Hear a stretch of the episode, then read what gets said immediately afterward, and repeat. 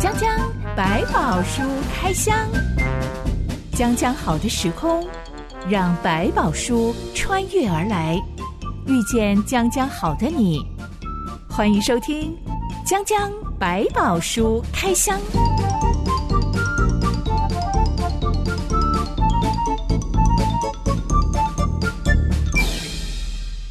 百宝书里有百宝，让知心和下饭哥为你开箱来挖宝。Hello，我是知心。 Hello，下凡哥，所谓的心理影响生理，生理影响心理。是例如想到考试我就紧张，一紧张就觉得口渴，嗯是一口渴就想喝水，喝了水之后一直想上又想上厕所嗯一直跑厕所又耽误时间， 一个变得循环更紧张了。 对对对考试时间要到又到了了，嗯下凡哥有没有这种生理心理互相牵扯的情我觉形得？后来就是你越越紧张，你就会好像一直在做一些会浪费你时间或制造你更紧张的一些动作，很奇怪。 有一个群组，有一个粉丝页，标语很好笑，说嗯我得了一种出门前不摸几下会死的病，对，就是就是好像越那是种赶着要出门，越是对想要摸一下，我对再照个镜子一下，我是再收个东西一下。嗯嗯，我其实我大概出门比较不会有这个问题，我只有这样，出门前我大概很早就会准备好东西，最后那一个准备我很容易漏掉，所以我都是可能在可能前一天就准备好就摆在那里，然后第二天早上只要一拎东西拿着就好就走。那慢慢也知道自己习惯，就是我很不适合手上拎三四个东西的， 一定会掉，对，一定会漏掉，不如把它装在一个包，我可以背很重，没有关系，我就把它放在一起，就一整包拎着，我就可以赶快去赶我的路程。因为赶路的时候最怕我东拿一袋西拿一袋，到最后常常会漏掉这些东西。你肚子饿的时候会容易发脾气吗？当然会啊，我觉得每个人脾气这饿到一个程度，情绪都会不好。 但是你会让自己进到这种状况吗？我尽量不要，我觉得那种是会失控的，就是说已经我自己可以意识到，我现在觉得不爽，因为是我好是饿哦是。啊可能不自觉在发火，你不知道你是因为肚子饿，或者说你没有吃到东西。其实我要小心，因为我没有吃到东西，可能我会对很多事情很容易不满意，很容易情绪就会上升。所以也是慢慢意识到，可能在比较年轻没有想到，只觉得哎呀这个就不开心，就是做的不好嘛。可是其实后来发现不对，是你那时候没有吃饭。如果你吃了饭，这件事情没有那 么严重。 像知心，我在 DISC 的四型人格里面嗯是是属于 S 型人，就是是所谓最稳定的那一种。我的情绪通常很保持稳非常定，平稳不的太状态容易生气是嗯。但我记得有一次我饿到忽然间发脾气，是嗯哼我第一次去迪士尼游乐园玩，好嗯开心哦！我什么都想 玩，我的专注力完全在各种游乐设施是还有是风景上嗯嗯面。正准备坐下来抢好位子要看花车游行的时候嗯哼我忽然间生气了。 就是其实是玩到过头，我就忘记了饿嗯对我的这样子旅伴发脾气，然嗯后用很凶的口气说：“我要去买东西吃。 其实你在气自己吧？怎么会忘记吃东西了”呢？那我的旅伴也是有点错愕，因为从来没有看过我 这么生气气。这样子， 嗯，对。对我竟然用很大声的声音说：“就是我不管了，你帮我占位置，然后我要去买东西。”然后也没有问他说：“那你要不要吃 对，那个情绪就忘？”记了。排队的时候才打个电话。哎，我看到我要买什么，你要不要一个？ 这样子，嗯，对，我觉得有时候要小心，就是可能过去你没有这种经验，但是突然这种有个意识到，原来我也有一些罩门要小心。才发现原来我刚刚过了好几个小时，专注力都在玩乐上面，是我没有留意到现在我血糖已经到一个极低的状态嗯是了，是，忽然间就会暴怒。嗯，身体发出警告了，你都忽视我。 其实，当人基本的饮食条件无法被满足的时候，情绪不好就变成人之常情了。嗯今天江江百宝书开箱要来开箱以色列人成功出埃及之后，立刻面对旷野旅行的饮食问题，要吃什么，要喝什么呢？没得吃，没得喝，好焦躁，好想发脾气，该怎么办呢？是的，这段故事记载在出埃及记第十四到十六章。一段音乐之后，我们来开箱。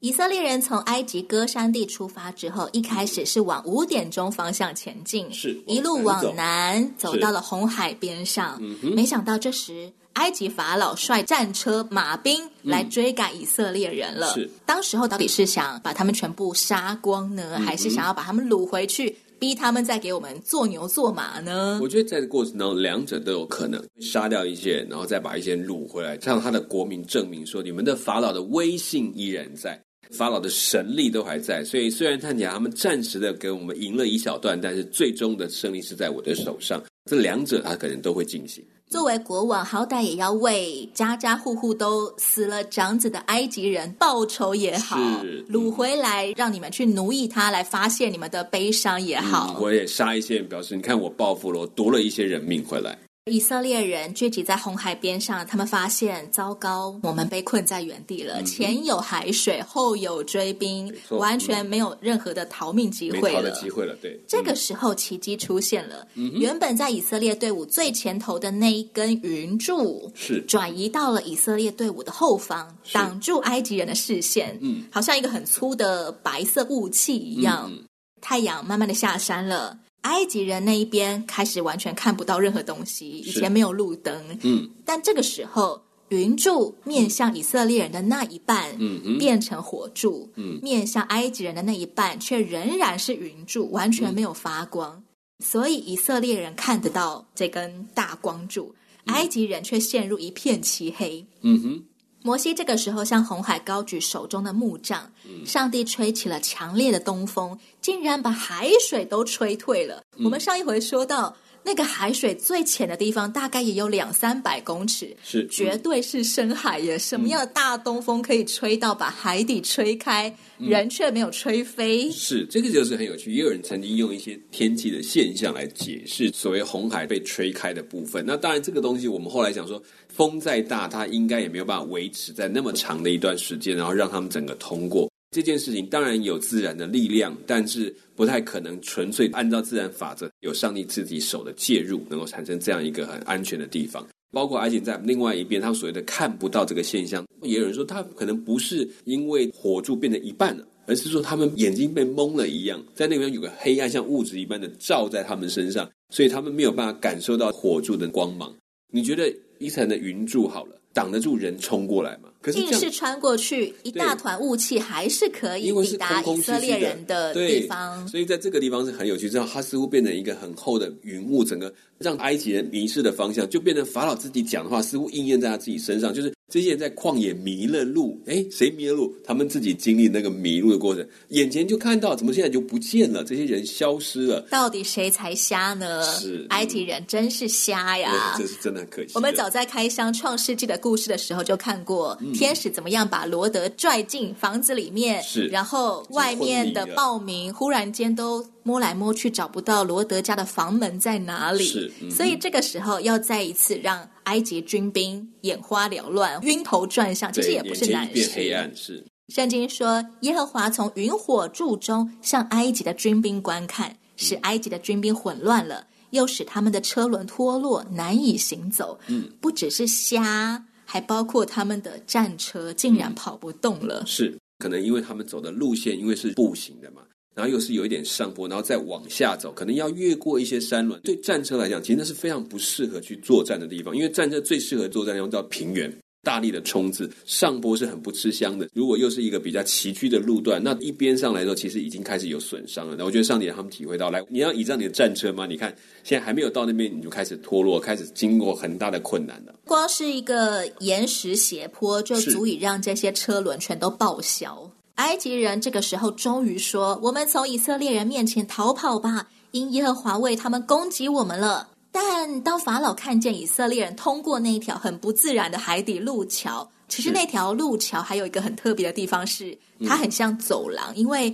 大东风把海水吹退，我嗯们可能会以为露出一片浅滩呐、好像我们在海边沙滩那样子。是嗯但实际上，当以色列人走上海底干地的时候，嗯两边的海水竟然是像高墙一样立在两旁边哎呢。是，所以这是一个很神奇的现象。所以我们在每次看到可能类似像这样的一些动画啦，或者在描述这个故事，这个最精彩的特技就在这一块地是方。哇，都觉得哇好精彩，好像透过那个水墙看到里面还有一些鱼在里面游动。我觉得当然这是一个很神奇的画面，我们很难想象，但这是确实让整个以色列人重新去认识这位上帝的特质，就是连大海这个他们觉得最难抵抗的力量，都在上帝的手中臣服。两三百公尺的水墙、嗯看得到鱼，应该也不奇怪啦，一定有鱼的。是，所以不知道当时那群以色列人在走过去之后，一边在走，他们一边在想什么。我相信那个震惊跟再一次更新他们对这个神的样貌，我觉得是很重要的一个记忆。又要逃难，又要经过这种壮观的水墙，虽然可能会害怕，但是应该来不及想那么多了，嗯先逃命要就是紧。边逃兵还是边惊讶，然后看着后面开始要追来了。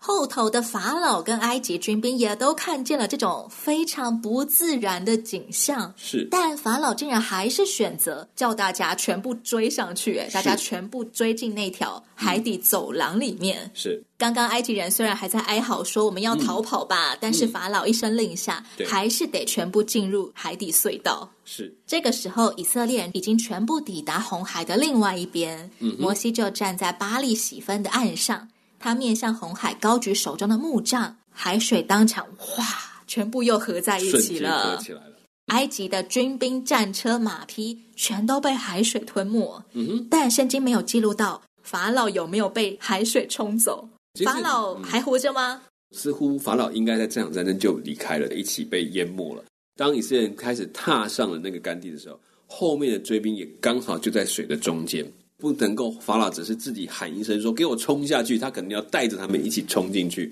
身先士卒的概念。你看我都冲了，你们还敢不冲吗？包括那个水立起如垒的状况之下，我们看着其实好像真的用一个手把它挡住了。那在这过程当中，我没有办法想象为什么法老他们这么有把握，这个水不会回来， 这是很难想象。竟然把所有鸡蛋放在同一个篮子里。对，被冲昏了头，被那个怒气跟着觉得他怎么可以在我面前逃跑，他们就这样子把自己逼到了一个绝境，这是非常可惜的。而且，其实如果我们只是在刚刚水退的一个干地上走，其实没有那么容易走。他经过这一夜的东风的吹拂，是连那块他们所要走的路都准备好的干地、硬地可对可以以往让以前色走列人扶老西幼、是西家是拉带着他们眷这些车啊，这些拉车的一路的往前走，整夜我们算十个小时好了嗯嗯，是六十、万以色列人竟然可以通过是红海海底的这一条通道走是能廊。够顺利的过去，也是为什么也要加紧去追，是万一真的就这样说啊，突然水又回来，那你们还在里面还不会，我们就跟着冲进去，然后在这个最后一刻把你们抓回来的概念。虽然说那个水墙不会是一瞬间嘣就变成了两道水墙，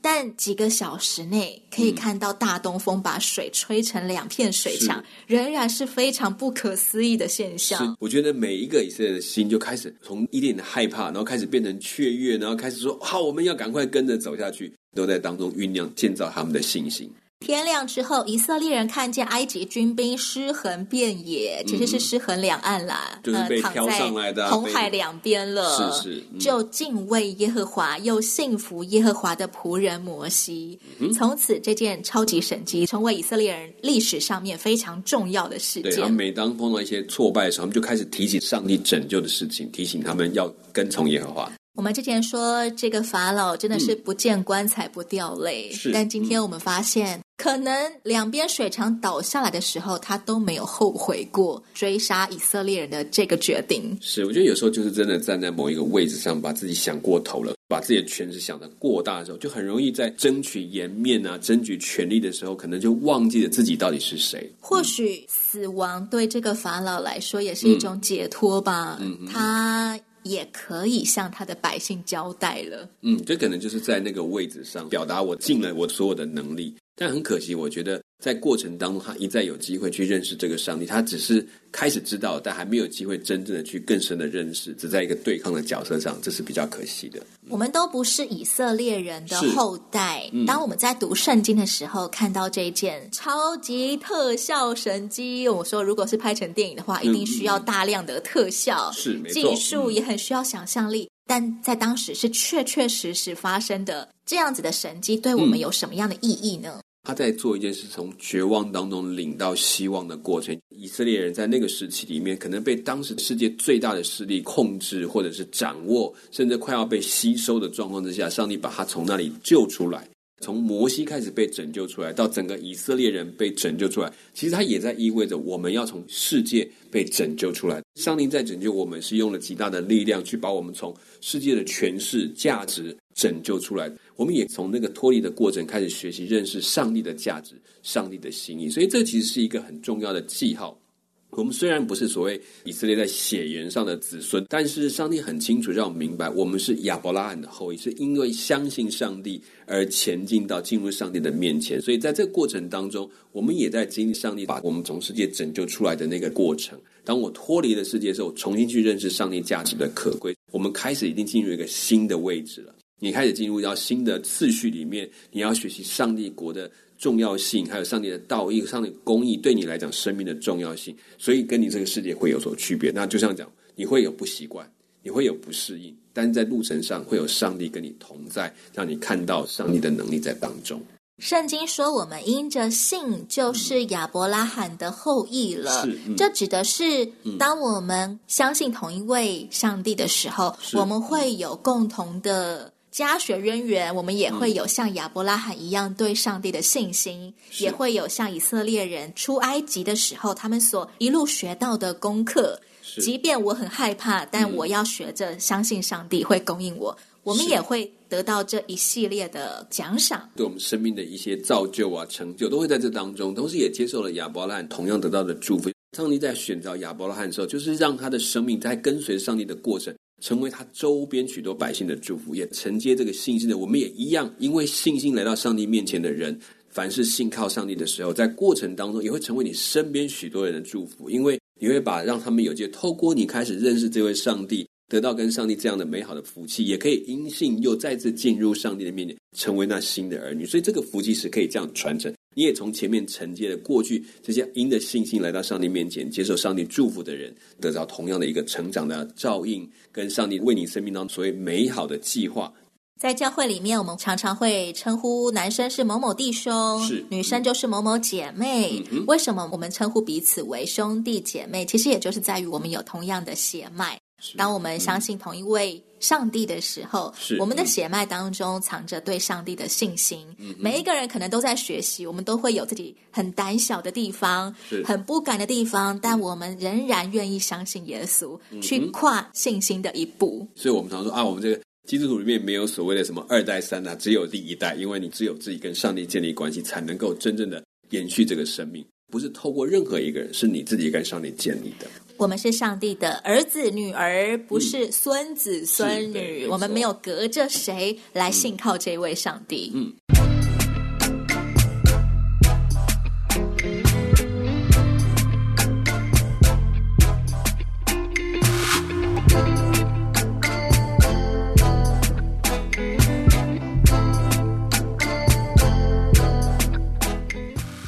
以色列人旷野旅程的起点就在西奈半岛的巴利喜芬。嗯，刚刚脱离埃及人魔爪的他们，情绪非常高昂。是六十万人亲眼见证上帝为他们分开红海，又合起红海。嗯哼，埃及军兵全都死在海就里在了。他们的眼前这样子灭掉了。大批的以色列人欢欣鼓舞的唱起歌来，嗯是嗯摩西带着大家唱歌，而摩西的姐姐米利安也带着妇女击鼓跳舞。是，就是非常传统的小乐器这样方 式，，我觉得很像世足赛冠军宣布的那一刻 全部的人都欢呼起来。某个国家几小时内所有的人都聚集到首都啊，嗯然后激烈的欢欣鼓舞，是嗯那个情绪的高昂真的会让人忍不住就用唱歌来表达了。是，其实反而因为用唱歌反而更好表达，因为它有旋律、有节奏，可以引导你的情绪的昂扬啊，或是低沉。就是其实我们用音乐可以帮我们把情绪的表达比较有秩序，也比较能够有一个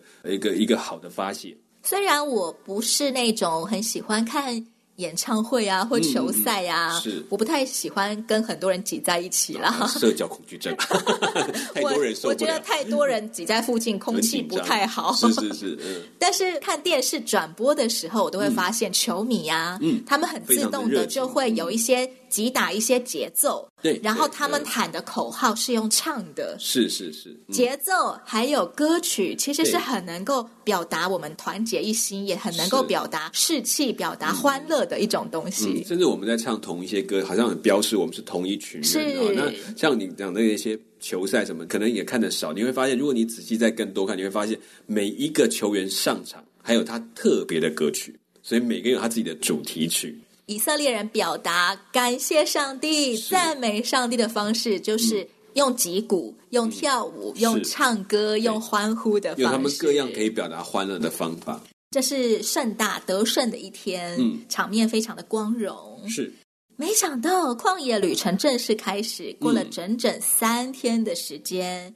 以色列人竟然找不到任何的水泉，是，唯一能够找到的一股水泉，喝起来是苦的，嗯，所以他们把那个地方取名为马马拉拉是。嗯马拉就是苦的意思。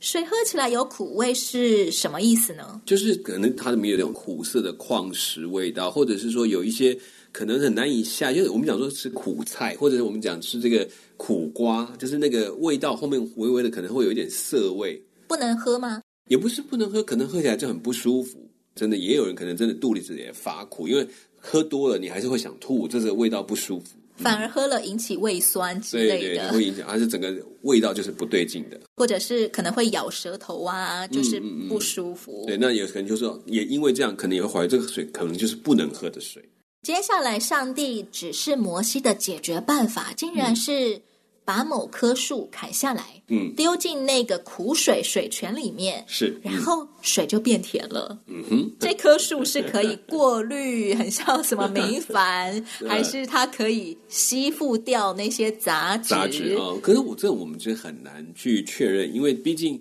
到底是什么树，我们不是很清楚。那圣经没写，对，然后到底它的水有范围有多大？那一棵树就能解决这么多问题吗？其实很难讲。但是有一个倒是有个特点，就是说他们把生命丢到水里面去，比较有些灵异解就是哦，还把这个树生命丢进去，因为水就活了，就不是死水的概念啊，臭水或者是苦水，有这个说法。所以，上帝用这个象征来告诉我们有生命在里面，或者上帝有这个改变的能力。但不管怎么样，在这过程当中，对他们来讲，这可能是一个看到上帝也再一次借着摩西改变了他们过去认为改变不了的东西。影响这么大的水圈，你要多少的过滤水才能够过滤完？他们也懂得要过滤，但是没有办法，那一棵树就解决了，对他是没有办法想象。所以这就是按着上帝的吩咐就对了。我的阿姨以前曾经在素食店打工，就是有各种油炸物的素食店。嗯嗯嗯嗯自从她在那里打工之后，她就告诉我们说，绝对不要吃油炸物。她说她每天早上呢，打开油锅，嗯对，那个油是不晓得过了多少天的，就是一黑黑的、脏脏的的那一锅油。的用这样子。她说对她只要拿出一块化学物质对，把那颗东西丢下去，是几分钟之内那一锅油又澄清起来了。立刻就变成干干净净的油，啊是是可以开始一天的工作嗯了。哼他始终不知道那一块东西到到底底是是什么什么，但啊他总觉得这种东西绝对不是还是好别东吃西 吧。 对对我觉对得上帝叫摩西把那棵树丢下去，大概就是同样的效果吧。说不定是有，但我们搞不清楚是不是它就运用原本植物的特质。但是我总觉得一棵树要去把这一池水全部过滤掉，我想大概是有一点困难。所以我就想也用一种象征的方式去帮助以色列人知道说，只要你按着我的话讲，就是再怎么不可思议，上帝都有办法解决这些问题。基督徒也会被上帝吩咐一些匪夷所思的办法来解决嗯困境吗？我觉得也是会有，毕竟我们在不管在圣经里面看到的一些方法，比如说以利亚后来叫他们去拿很多的盆子啊，什么放假，谁知道他要干嘛，对不对？那但是就发生了很多以后我们会讲到的神迹，包括我们今天的生活当中，也会有一些可能因为这个决定是跟你平常根本想不到的事情。所以，上帝会用这个方式来证明说，这件事情是我为你预备的。因为这个东西在你人的角度绝对不可能，怎么想都是风险，怎么想都做不到。但是，上帝，我要你走这条路了，没有错。他就用一些很特别的方法来标记、注记，说我在这里，你必须走这条路。他才会有心说，好，那既然这样，人都不可能，但你已经预备好发生了，我就相信我要跟着你走下去了。摩嗯西当时候虽然接受过埃及的皇室教育，嗯但他绝对不是什么化学家、科学家，嗯可以懂得某种植物可以来解决呃水里面含有太多矿物质，所以喝起来很苦涩的问题。嗯是，嗯，上帝的办法可能可以用科学来解读，是嗯但不是人的脑袋可以想得出来的。是，比如说你刚刚讲的，摩西可能知道某些植物是有这种过滤水源的效果，可是我们也可以讲这件事，他也会想说，我只有这么一颗，能够改变整颗池水吗？我觉得上帝的手也在当中做他可以做的工作。在马拉这个地方，耶和华在那里为他们定了律例典章，是在那里试验他们，又说：“你若留意听耶和华你上帝的话，又行我眼中看为正的事，留心听我的诫命，守我一切的律例。我就不将所加与埃及人的疾病加在你身上，是因为我耶和华是医治你的。在马拉这里发生的苦水事件是上帝在 test 以色列人吗？嗯，也是用这个事情让他们知道，你看你听我的话，哎，你说他觉得他讲的很重要的听，因为这件事情就他们讲是匪夷所思。难道丢一棵树为什么会让一个水改变这件事情是不理解？但是他们知道，如果我在这时候是在问耶和华怎么说，那我们就怎么做吧。这个方式在这里面是一个很重要的一个一个模式，让他们明白，在接下来你会碰到很多路程，你都不知道为什么要这样做，但是当上帝告诉你这样做的时候，你不用担心，就照着去做吧。按着他上帝要事情的神迹让你看见。为什么上帝要说，如果你行我眼中看为正的事啊，留心听我的诫命啊，守我的律例啊，是，我就不将加给埃及人的疾病加在你身上呢？如果倒过来是说，如果我没有遵守上帝的话，我可能会得到十灾吗？嗯，反过来讲是这样说，在这个过程里面是，你如果按照我的去做的话，你就不用像他们在经历这世界上原本就会发生这许多的危难的事情，因为我已经与你同在。不只是在讲以色列经过那十灾，而是他们本来就会面对的，在那个时代当中应该有的这些疾病啊、卫生上的问题啊。但反过来，如果你按照我上帝告诉你的方法去做的时候，你就会脱离这些东西的威胁。这其实对他们来讲是一个很直接的证据说，哦，我们跟其他人不一样。当我们按照神的话去做的时候，我们居然可以活得更健康或者更安全。这是他们所要面对的一个要给他们的一个答案。人生在世一定会生病，一定会嗯生老病死遇到意外是，有各式各样不如意事都十之八九。对但是如果我们愿意跟随上帝，听上帝的嗯话，那么上帝会保守我们，就像他。用两只手把红海分开，好像是嗯撑住两边的海水一样，让以色列人可以通过。嗯但当埃及人想要通过这道水墙当中的通道时，嗯上帝就选择收手了，海水就会自动自然的合拢在一起是没，错嗯而埃及人都死在这一场不知道到底该说是天灾吗，嗯还是嗯很难讲的灾祸里甚至面他。们可以说啊，你就自己的一个愚蠢走到一个啊，你就是明知道那会淹死你还跳进去。可是，在那个世代当中，他们需要用一些证据去证明上帝跟他们的关系，所以也会这么直接的一个互动，甚至保证。那这个都不要把它延续到我们今天每一天说哦，那我所以我们也都不会生病了。这个我想，这个事实上并不是完全如此，但确确实实在上帝保守下，在我们一些时间点，他有特别的安排来保护他们。当我们跟随上帝久了，回过头来去数点那一些感谢上帝的事情时，你会发现有很多事情都关乎上帝保守了你。嗯，没错，你知道，如果不是有上帝的话，照着你的头脑，照着你的惯性，很有可能你会走进死胡同里面，嗯很有可能你会走进陷阱里面，甚至就坠落了，踩到各种坑洞里面去了。但上帝是保守人的上帝，嗯是他乐意赐平安给我们，而他也要求我们要听他的话，照他的律例。照他的模式来生活，是来做事，如此一来，不必要的灾祸就不会临到我们。甚至是带你走到一些可能看来危险之处，不要忘记他还是在那个地方跟我们同在的。